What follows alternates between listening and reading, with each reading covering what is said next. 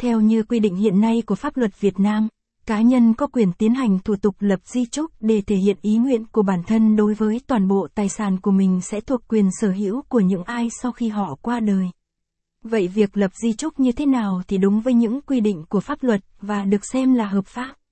Cùng Appley Legal theo dõi bài viết dưới đây nhé. Thông tin liên hệ Appley địa chỉ tầng 5,99 đến 101 Nguyễn Đình Triều, phường Võ Thị 6, quận 3, thành phố Hồ Chí Minh tầng 10, năm Điện Biên Phủ, phường Điện Biên, quận Ba Đình, Hà Nội số điện thoại 0911 357 447 website https 2 gạch chéo gạch chéo apolatlegal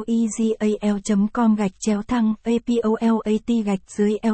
legal thăng apolat thăng thủ gạch dưới tục gạch dưới lập gạch dưới di gạch dưới trúc thăng thủ gạch dưới tục gạch dưới làm gạch dưới di gạch dưới trúc thăng cách gạch dưới lập gạch dưới di gạch dưới trúc gạch dưới hợp gạch dưới pháp thăng lập gạch dưới di gạch dưới trúc gạch dưới riêng nguồn tham khảo https 2 gạch chéo gạch chéo apolatlegal com gạch chéo vi gạch chéo tsu gạch nối tuc gạch nối lap gạch nối di gạch nối csuc gạch chéo thông tin https 2 gạch chéo gạch chéo www google com vn gạch chéo search hỏi q bằng apolat cộng legal và kponly bằng và kgmid bằng gạch chéo di gạch chéo 11 giây cây vqgmw gạch dưới mép https 2 gạch chéo gạch chéo www google com gạch chéo mép chấm hỏi cid bằng 743370734534893290